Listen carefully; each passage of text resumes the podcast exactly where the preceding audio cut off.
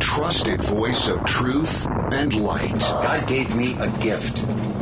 I shovel well. I shovel very well. And a rally point for those who've accepted the reality that they are not sheep. We've got a blind date with destiny. And it looks like she's ordered the lobster. This is the Bryan Hyde Show. Well, hello there, and welcome to the show. If you're a first time wrong thinker or a seasoned veteran, you'll know this is the place to come to get some uh, mostly politics free commentary, a little uh, snapshot of what's going on in the world today, as well as a reminder that uh, not everything in this world is political. There's a lot of human. There's a lot of human existence that actually exists outside the political sphere. In fact, it's the best parts of human existence that uh, take place outside of politics.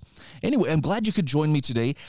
Before I jump into today's show, I'm going to do something a little bit self serving, and I'm going to tell you that I'm really excited about. Uh, there, there's a new Substack page that I am launching. Now, I, I, have a current Substack page called Hyde in Plain Sight, H Y D E, Hyde in Plain Sight.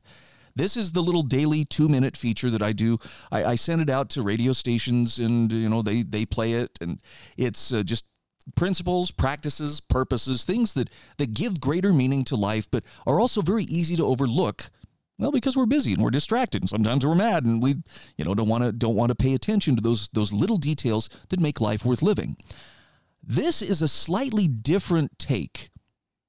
I'm going to introduce you to a project that I'm working on with uh, my dear friend, who is uh, who happens to be married to my cousin. Um, his name is Russ, and Russ and I are getting ready to to kick off a page called the Sovereign Biped. That was Russ's call, by the way. That's a great name but it's all about how to reclaim your autonomy. Okay, this is not about gold fringe on the flag. It's not about telling a policeman at the side of the road, "I do not recognize your jurisdiction." It's it's not about having joinder. It's eight areas of your life where if you choose to take responsibility and it has to be your choice, you can live with purpose, not just with purpose, but with your purpose. You're not waiting for permission. You're not waiting for someone to give you the okay. You're not waiting for someone in authority to grant you whatever's necessary to advance. You freely choose to do it. And I hope you'll take a look at it. Again, you can go to hydeinplainsight.substack.com and you'll notice there's a little link up there at the top of the page that says uh, the Sovereign Biped. It's going to launch tomorrow. The first article is going to be published, and then we will be publishing consistently two to three articles a week that, again, just are, are there for the sake of helping people find their freedom by choosing to be free, by choosing to own themselves, and to recognize that the only ownership that, that any of us has. Uh, or the only ownership that anybody is real ownership that we should concede to anybody other than ourselves is basically our relationship with God. The state, nope. They do not have that claim on you. I know that kind of flies in the face of a lot of political science today, but it's also the basis on which our representative constitutional republic was founded. You have natural rights that predate and precede government. Government is enacted or called into existence for the purpose of protecting, securing, guaranteeing those rights. So, hopefully it doesn't get too deep too fast, but I'm excited. This is this is a slightly different direction than I've gone in a while, but I am just I'm thrilled for a chance to continue to produce content and hopefully speak truth that can help people come to a better place in their life where they are actually making their own decisions, thinking for themselves, and of course, providing an example and inspiration to the people around them that it can be done. All right, so self serving sequence over. Let's talk about a couple quick things here. In fact, I want to share with you something that uh, that came across uh, my feed earlier, and I'm still just a, a little bit uh, blown away by this just because it was such a touching story. And, and I'm, I'm going to get into some territory here that I know some people might think, well, Bryan, really, do you have to go there? Because this, not everybody believes in God. And, and my goal here is not to force you to believe in God, it's to encourage you to, to be more aware of the people around you. And this starts with this incredible pastor who was paying attention to, to a prompting that he got to, to reach out to a young man in his congregation. And I have to say, it's it's one of the more touching stories that, that I've seen in a while. I don't know that uh, I would I would necessarily be as brave as this guy was, but listen to what he says and tell me that this isn't a person who's trying to do some good in the world. That's crazy. Let me tell you about this one time where I almost didn't listen to what God was telling me to do. For those that may not know me, my name is Adam Salinas. I was an evangelist for over 10 years, and I'm currently a senior pastor here at my local church. Years ago, when I was ministering in Tijuana, Mexico, I was there for a youth event, and all of a sudden, the power of God starts moving. And, you know, God would usually give me words of knowledge, word of wisdom, you know, revelation towards individuals. And there was this one young man in the middle of the altar that, you know, he's kind of, he's kind of rock solid, you know, not really into the worship, or at least it didn't seem like it. And he's kind of just standing there, and all of a sudden, I I feel that God is wanting me to go and pray for this person but my mind is blank. Like there's nothing that i feel like saying. There's i'm not really seeing anything you know to him or, or, or, anything like that. And i'm like you know what? No. And and I, I go and i begin to pray for other people and it keeps bugging me and it keeps bugging me. And i'm like but god if you really wanted me to go and say something to him you, you would have already impressed in my heart or in my mind what to say and i'm not getting anything so I ignore it and I keep going. And all of a sudden, uh, one of these pastors comes up to me and he's like, Brother Salinas, God is telling me to tell you that you need to pray for that young man. And I said, oh, okay, amen. And, and when I looked to who he was pointing at, he was pointing at the young man that I was hesitating to go pray for. And I'm still stubborn. I'm like, nah, you know, like, I mean, who is he? I'm the evangelist, you know, that kind of dumb mentality. And all of a sudden, I began to pray and I asked God, I said, You know what, God, if this is really you, I'm going to ask you for a sign. And keep in mind, this young man is, you know, head down, no expression, his hands are down, nothing. He's just a body in the altar. So I asked God, I said, You know what, God, if this is really you, I don't have anything to tell him, but if you want me to go over there and pray for him, I'm asking you for a sign. When I look over there where he's at, I want him to lift up his left hand. I know it sounds so dumb and so weird to you, but this is just the relationship that I have with God. And this is how honest and kind of, um, I don't know, this is just the way I am. So I asked him, I said, if, if this is your will, let him lift up his, his left hand, and that'll be my sign. And all of a sudden, I, I continue to pray and I look over to him. And as soon as I look at him, this young man lifts up his left hand. And I'm like, okay. I go over there, I walk to him, and all of a sudden I'm standing right in front of him and I, I say, I ask him, Can I pray for you? And he opens his eyes and he's like, Sure, you know. And uh, I have nothing to say, and I feel this impulse to just hug him. To just hug him. And I'm like, oh man, what if he rejects it? What if he doesn't want to? I, I don't know him. He doesn't know me. And I feel the tug. Hug him. So I look at him and now he's staring back at me and I kind of, you know, I kind of give the gesture, can I hug you? This young man embraces me like I've never been embraced before.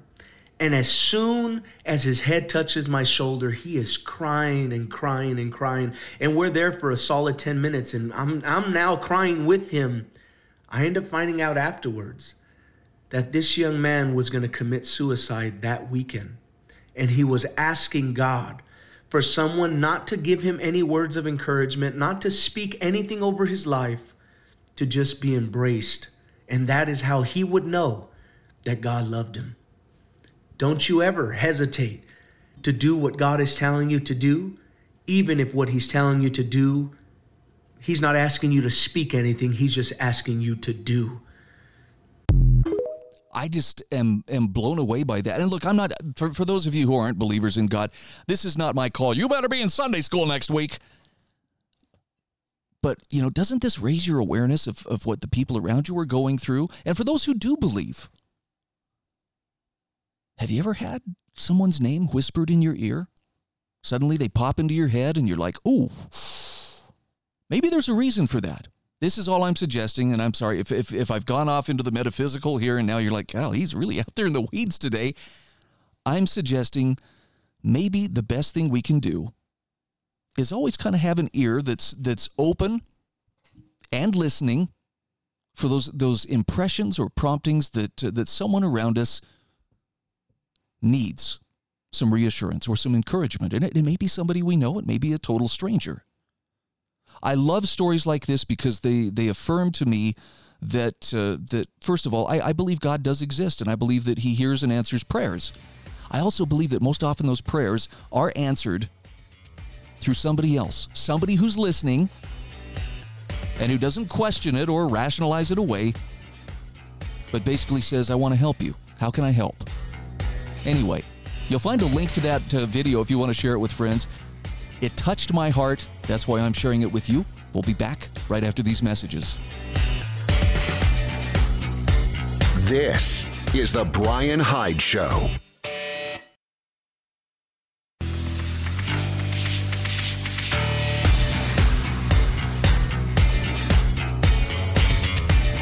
This is The Bryan Hyde Show. All right, we are back. You can check out my show notes, by the way, at my website, thebryanhydeshow.com. Click on the show notes. If you're looking for today's notes, they are wow, November 30th, 2023. Seriously, I blinked and November was gone. So, you know, if you want to find yourself in trouble these days, if you want to find yourself in trouble, all you have to do is point out the obvious or refuse to participate in the suspension of reality, and uh, that uh, that's going to get you in trouble. Stephen Whitney has has a great article about how men and women are not identical. And that's a good thing. And that's the first thing he says is, you know, pointing out the obvious is bound to get you in trouble these days, no matter how well intentioned you might be. He says good faith debate across the aisle seems harder to come by. This stifling atmosphere has contributed to a sense of confusion with regard to how Americans, particularly in younger generations, view God's creation. And few issues are as plagued by confusion more than the concept of sex. People once understood that men and women are not the same. To propose that the sexes are identical would have resulted in laughter just a few generations back. Only the most committed feminists, then a rare breed, might have tried to argue otherwise. He says the truth is that innate differences exist between men and women, and there's nothing wrong with pointing that out. Study after study has revealed that on average, women display more empathy than men. Women are also typically more interested in people, where men show more of an interest in things. Now, this people things difference is even noticeable in infants, disproving the claim that it's merely the result of cultural conditioning. Stephen Whitney says great physical differences exist between the sexes as well, which is clear in the gap in athletic performance between men and women, where men consistently outperform women. Now, this isn't to say that women cannot be great athletes, but it does explain why an under 15 boys soccer team beat the U.S. women's national team in a scrimmage. Now, to some, the claims above will prove engaging, or enraging, rather.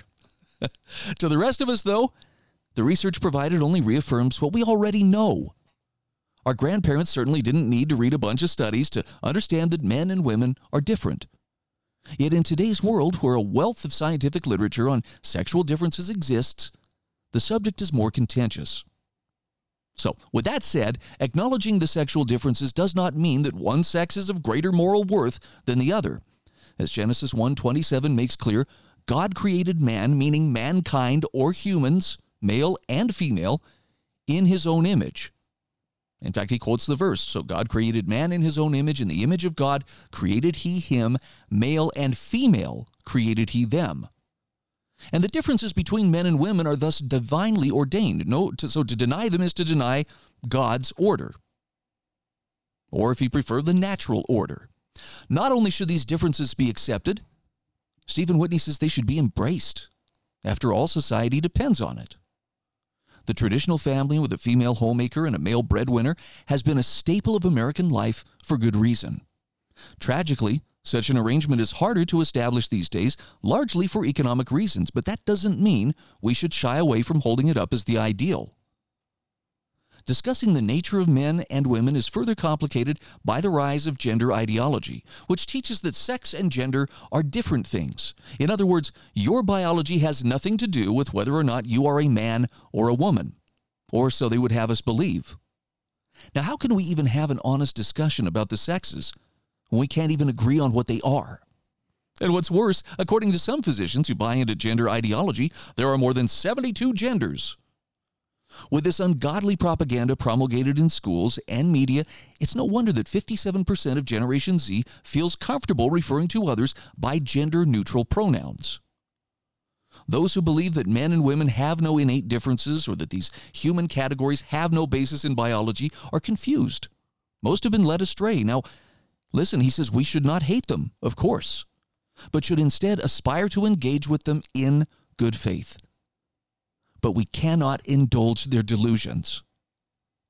After all, a world in which men and women are the same would be painfully dreary. Now, fortunately, that's not our world, and we shouldn't feel compelled to pretend that it is. This one hit me pretty hard just because I saw a couple of articles yesterday. Um, in particular, there was a drag queen story hour or some kind of a drag queen reading time event taking place in Pocatello, Idaho earlier this year. And it was at the public library. And parents who were aware of it were like, I don't, you know, some parents, I guess, were okay with it. They were they were going to take their little kids, little kids to it. But there were other parents who were like, I don't really like the idea of this happening, especially in our public library. But they, they said, you know, how can we do this? How can we register a protest without, you know, going out there and, you know, basically conducting ourselves like a bunch of thugs, a la, you know, AKA uh, you know, Black Lives Matters or Antifa. And so what they did was a number of concerned parents and neighbors and grandparents showed up early, filled every seat in the venue, and when the parents with the little kids and the drag queens showed up, well, they had an audience of adults sitting there instead of children to perform for. And that, of course, you know, brought a lot of outrage. The sympathetic press, look at these people, look at the backlash and the outrage. Oh, you know, as, as if there is no appropriate place to draw a boundary when it comes to kids.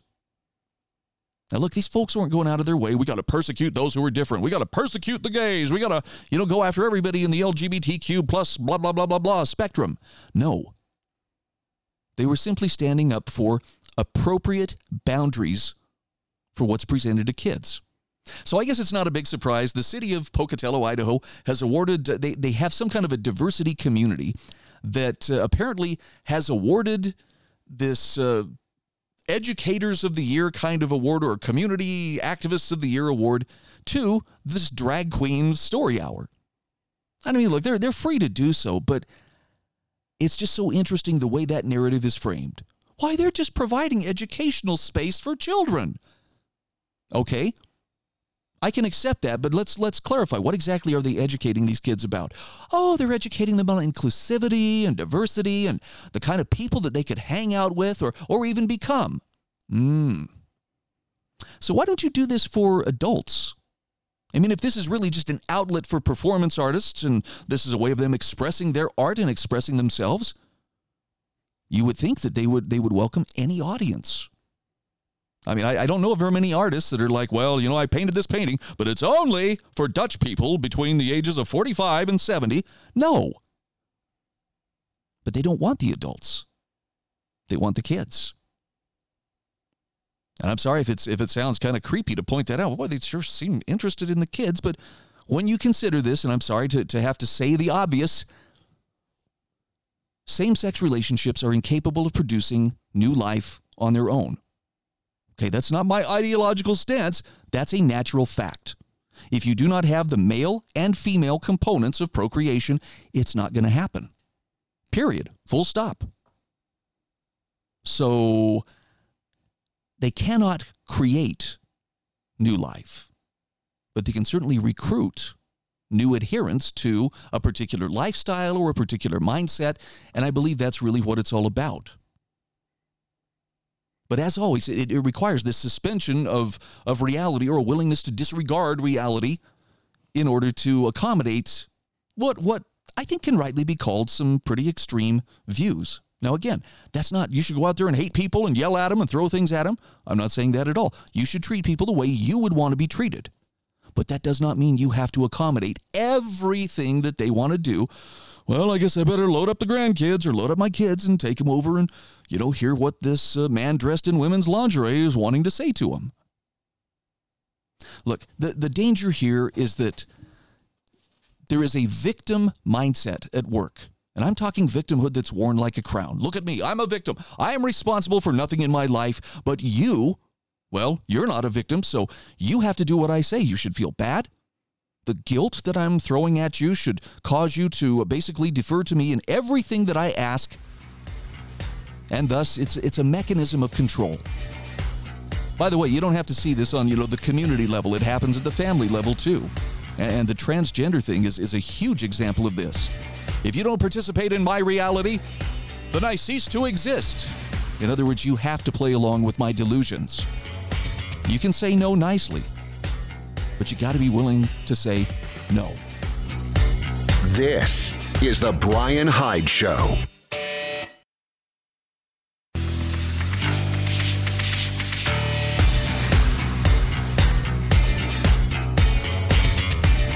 This is The Bryan Hyde Show. All right, welcome back to the show. You know, I'm really sorry if, if I've had a, uh, unusually religious tone to today's show. Not from the fact that, you know, I think it's a bad thing or that I think it's, you know, somehow this is, this is a terrible thing. It's just, I understand that's a very personal area for some people. And so when, when a topic is broached that has any kind of uh, religious significance, it can be uncomfortable for folks who maybe don't hold a particular belief. So I'm not trying to convince anybody, hey, you're bad if you don't believe. At the same time, I, I do encourage people to to hold to their beliefs and strengthen those beliefs and, and as much as you can, be an example of what you believe. In other words, don't just go around talking about it, but live like someone who really, you know, has something of substance on which they're standing. Got a great article here that uh, just seemed appropriate for today, especially considering that one of the big conflicts of our time right now is between the people who feel the need that every human interaction has to be coordinated, preferably by, you know, someone in authority, and those who don't feel like we need to be, you know, overseen in every human interaction. Barry Brownstein talks about the miracles of human cooperation and how they're hidden in plain sight. In fact, he points out if you believe that someone must be in charge of coordinating human action, you're never going to notice all the marvels around you. He says, uh, in response to a recent essay at uh, the American Institute for Economic Research, Adriana Postovaru from Romania shared this photo and testimony. It's a couple of uh, old ladies in a nearly empty grocery store. She says, Imagine going to the grocery store and finding the shelves empty. You then head to the butcher, and all you see are bones, various kinds of meatless bones. Later, you visit the bookstore only to find books adorned with the faces of dictators on their covers.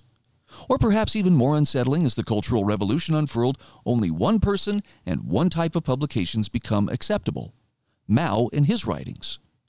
Now, these aren't scenes from a dystopian book or movie. Rather, they're memories from yesterday from her impoverished childhood. And she says, I hope the West will wake up and needs to wake up. Liberty and human cooperation are miracles worth fighting for. By the way, she says toilet paper was a luxury that we didn't often have. Barry Brownstein says, with that essay in, or that testimony in mind, he says, as you read my essay, please reflect on what enables the daily miracle of abundance you receive. Barry says he and his wife were shopping at Trader Joe's just before closing time. The docks to the storage level were open, the space inside was stacked from floor to ceiling. Workers were unloading trucks and adding to the brightly lit cornucopia. What happens at night is invisible to the thousands of customers passing through the store daily. Barry says, My wife remarked that most people have no knowledge of the market processes that their lives depend upon. Until abundance is no longer there, they will take it for granted.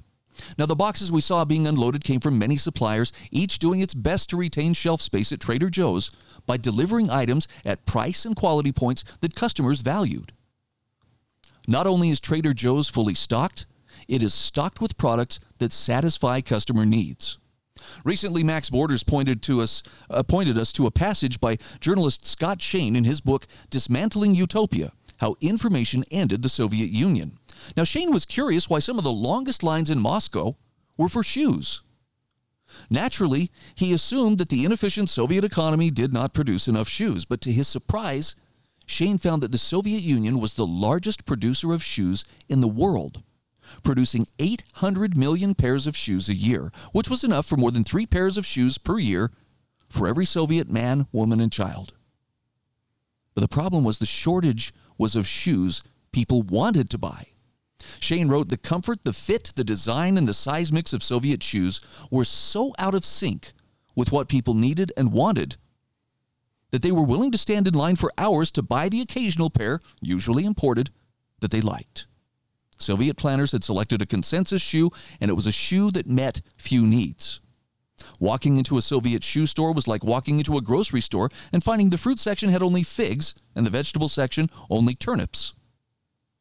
Now, if you glance at the items in the customer carts at Trader Joe's, there is no such thing as a consensus cart. Your tastes and needs vary greatly from other shoppers. If Soviet era shoe store had a Trader Joe's trained cashier who asked, Did you find everything today? The customer's answer would have always been no. Planners and managers never considered information about what the customers valued, so it did not influence their stocking decisions. Here's how Shane explains it. Explains it. At the root of the dysfunction was the state's control of information. Prices are information. The information producers need it in order to know what and how much to produce. In a market for a product as varied in material and design as footwear, shifting prices are like sensors taped to the skin of a patient in a medical experiment. They provide a constant flow of information about consumer needs and preferences. End quote. So, science fiction writer John Wyndham has, is best known for his book, The Day of the Triffids. Now, Barry Brownstein says the day that he and his wife shopped at Trader Joe's, he says, I had just finished reading Wyndham's allegorical dystopian novel, The Chrysalids. In The Chrysalids, Wyndham presents a view of humanity in a future century after a nuclear war has made vast parts of the earth uninhabitable and has made human and animal mutations common. Amid the terrible destruction and primitiveness, a utopia emerged in one part of the earth inhabited by people who can think together telepathically. Wyndham has one of the new people in that utopia describe human existence prior to the nuclear war. That would be us. Here's how he describes us they were only ingenious half humans, little better than savages, all living shut off from one another with only clumsy words to link them. Often they were shut off still more by different languages and different beliefs. Emotions they could sometimes share, but they could not think collectively. Now, Barry Brownstein says Wyndham's new people believed that because of the absence of telepathy, humans in our time had no means of cooperation, and as the population grew, the problem of cooperation grew. When their conditions were primitive, they would get along all right, as the animals can, but the more complex they made their world, the less capable they were of dealing with it.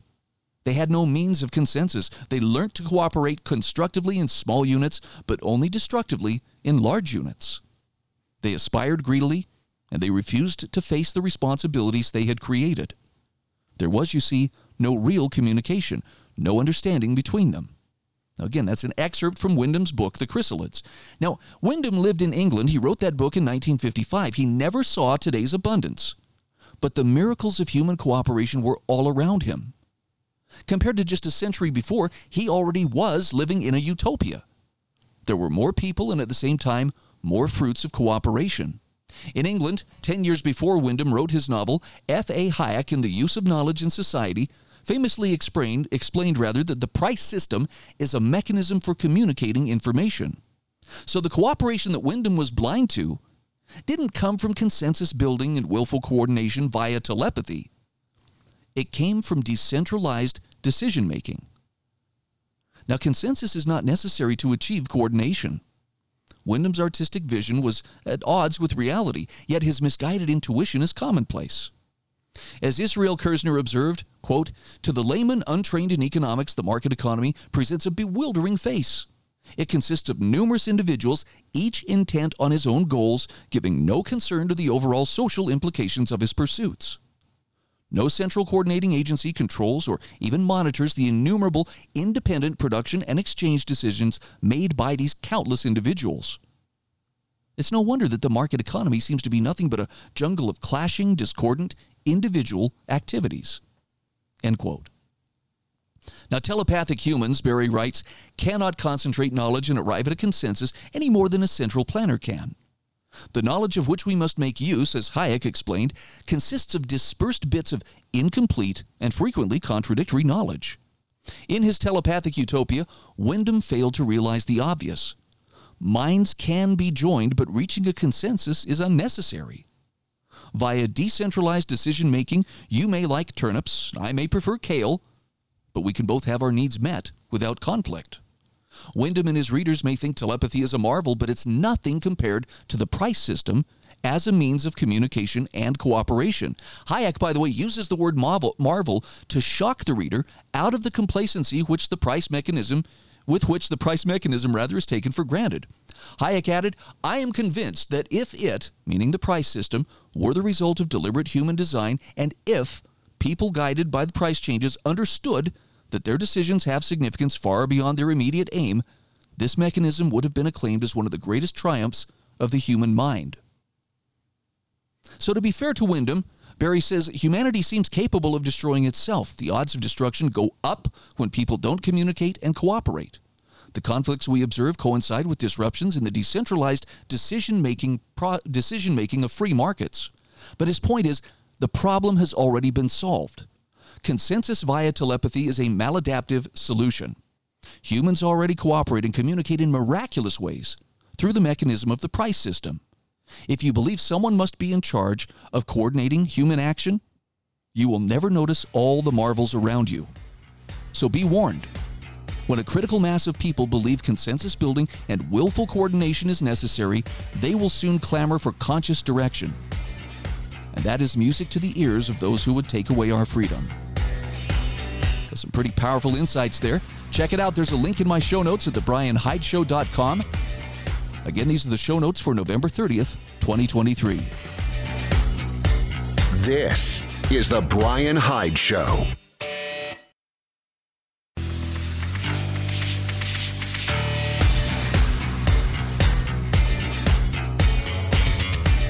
This is The Bryan Hyde Show. All right, welcome to the final segment of today's show. I love that I get to share some really great resources for people who are determined to do their own thinking and to, to, to basically stand on their own two feet. And that's why I would encourage you to please subscribe to my show notes so that you can connect up with these fellow wrong thinkers and those who are looking at things through something other than the mass media filter, which, uh, of course, always includes only those things that are on that 3x5 index card of approved opinion or acceptable opinion. Thank you, Thomas Woods, for introducing me to that concept. I want to introduce you to a website that I'm, I'm almost positive you've never heard of. And it's uh, one that was created by uh, one of my favorite mentors, Paul Rosenberg. The website is called Vera Verba, V E R A V E R B A, Vera Verba. And yes, I've got a link in my show notes today if you want to check this out for yourself. The subtitle of this website is We Have It in Our Power to Begin the World Over Again. And what you will find here are a number of different posts, very short. I'll give you a couple of examples of them, but clear examples of people just being extraordinary human beings. So here we go. This is here's here's the one that it landed on. I don't know if there's there's like a random thing that, that pulls up um, it's it's an interesting website. It's basically like playing Russian roulette, but but you're playing it with with something that rewards you with something other than bullets. It's it's like uh, this this is goodness, and you see a picture of a a professor in a school reaching up and writing out a uh, math equation on a wall. I was thinking it was a chalkboard, but nope, that's that's a wall. And the story here is that this math professor and his students were locked out of their classrooms because of some kind of protest. On a college campus? Really? I, Sorry, being facetious here. On top of that, it was raining. Nonetheless, the professor took his class behind the building and he taught them writing with chalk on the wall, ignoring the rain. Now, people who believe in what they're doing, people who believe they are drawing some good thing out of themselves, step over and around impediments. They do the hard things no matter that they're hard, and sometimes they do them even because they are hard. What a classic example of being dedicated enough and believing enough in what you're doing, you'd be willing to stand in the rain and write out the math lesson on a wall with chalk, even though you're locked out of your classroom and even though it's raining. And there are students, by the way, standing around watching him do this. He's not just doing it for himself. So, before going back to the mundane, Paul says, Remember a time when you did something that was hard because you believed in it. Or imagine such an event. He says, Go through it slowly and precisely, considering the process of choosing and the euphoria of doing. That's what you find on Vera Verba. I'll give you one more, just as an example. It's a, it's a photograph of a young black kid. Looks like he could be school age. He's got a backpack on, probably headed to school. Um, stopping next to a sleeping homeless person on the sidewalk and praying for that person. Paul says this photo is an obvious one. The young man is praying for a homeless person sleeping on the sidewalk. It was an act of compassion. Now, he points out all sorts of complaints about praying have been made, including a Bible passage about loving not just in word, but in deed. But whether or not this act changed things for the homeless man, they did for the young man who was praying. Why? Because he was engaging his compassion. He was doing his very best to reach out and convey some sort of benevolence to a suffering human being. And Paul Rosenberg's point is these are not vain actions, they do have effects. And so he says, consider, before returning to the mundane, that all sincere acts of compassion are to be welcomed. So please, please, he says, try to feel compassion yourself. Pick a target and spread your intentions. Actions may be more effective than intentions, but actions also begin with intentions. I hope that hits the chord for you that it does for me. It just, that made my heart glad. And I had found this website some time ago, probably a couple of years ago. But I just rediscovered it a few days ago. It popped up and I went, oh, dang. I, I really like these examples. And, there, there are just so many of them. So if you hear about something, you know, if, if you've had enough atrocity porn to last you for the week, consider going to veraverba.com and get yourself a fix of what some human goodness looks like. And I love that Paul Rosenberg always ends with that call to action to stop and think about this before you go back to the, you know, grind, before you go back to life. Think about all the things that are happening. You think about how this has happened in your life or how you could help make it happen in somebody else's life. I really like this. I think this is, I think he's on to something. And so I wanted to share that with you. All right, one final article, and this is, you know, whether you watch TV or not, there are some really interesting ideological tropes that have become entrenched in everything Hollywood creates. Donald Jeffries has a really great article on his Substack contrasting those Hollywood tropes with real life wisdom. Now, he says, I watch a lot of movies, I used to watch a lot of television, and I seem to notice things that most people don't. My tendency to critically question everything ensures that many people close to me, especially my love, my female loved ones, leave the room when I'm watching something. But he says the males, however, appreciate my running commentary. By the way, I'm, I'm happy to find that uh, I'm not the only one in that, in that state. My poor wife. There comes a point where I'm like, okay, she's kind of pushing back now. I'm talking too much, and so I have to shut up.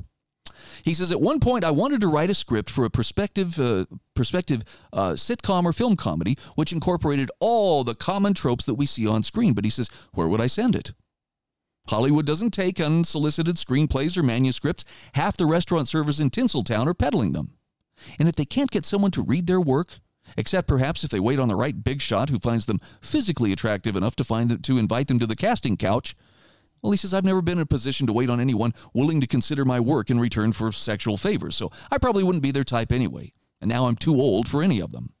So he says maybe those unseen screenplays from waiters and waitresses yearning to break into show business contain some valuable, entertaining stuff. Now, some of them might be original thinkers who shake their heads at the same tropes and propaganda that I do. If they're pushing something fresh and original, then he says they're out of luck, even if they say yes to all the bald headed film moguls in the city. Every script must spin a modern, woke, leftist message. Black characters must be wildly overrepresented and must always be strong and positive. Females must be physically tough and ready to verbally abuse or physically overpower any white male character. Their great strength and confidence often wilts in the presence of non white males for some reason. He says uh, leading ladies need to look angry all the time, especially in the presence of white males. Then non white males enter the picture and their resting expression visibly softens, but White male characters can never be alpha. They are weak, submissive, usually the butt of jokes from female white females and non-whites of all genders. Mixed race couples are always encouraged. And this is a trope I know you've seen. Characters will usually reside either in a New York apartment or an upscale home in the suburbs. You won't see any primary characters living in a lower middle class townhouse, for instance. If the film is about the hood, then of course the black characters will be mired in poverty, but glamorous poverty. And the plots have to be redundant of something that's been done countless times before.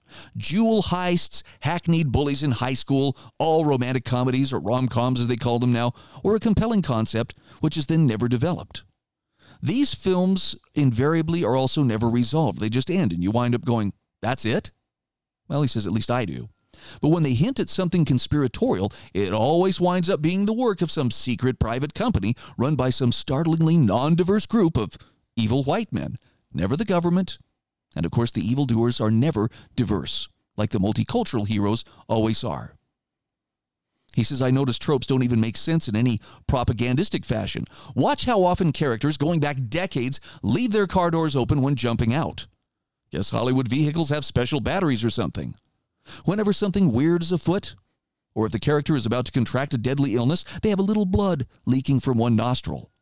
The old falling down when running from danger thing isn't as popular as it used to be, but characters still wait far too long to react to danger. They stare irrationally and then slowly start to back away instead of instantly moving as fast as they can.